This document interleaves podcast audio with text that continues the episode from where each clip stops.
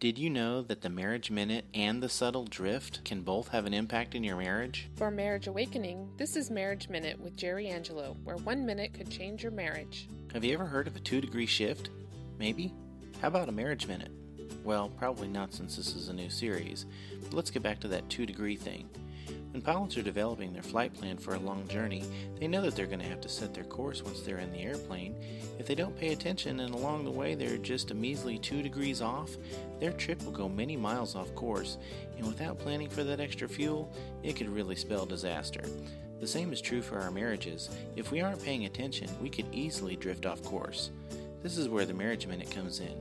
Yeah, it's new, which is why you haven't heard of it before, but in just one minute of encouragement for your marriage a day, it could be just the thing you need to help keep your marriage on course. This has been Marriage Minute, where one minute could change your marriage. If you would like to find out more, please visit marriageminute.org.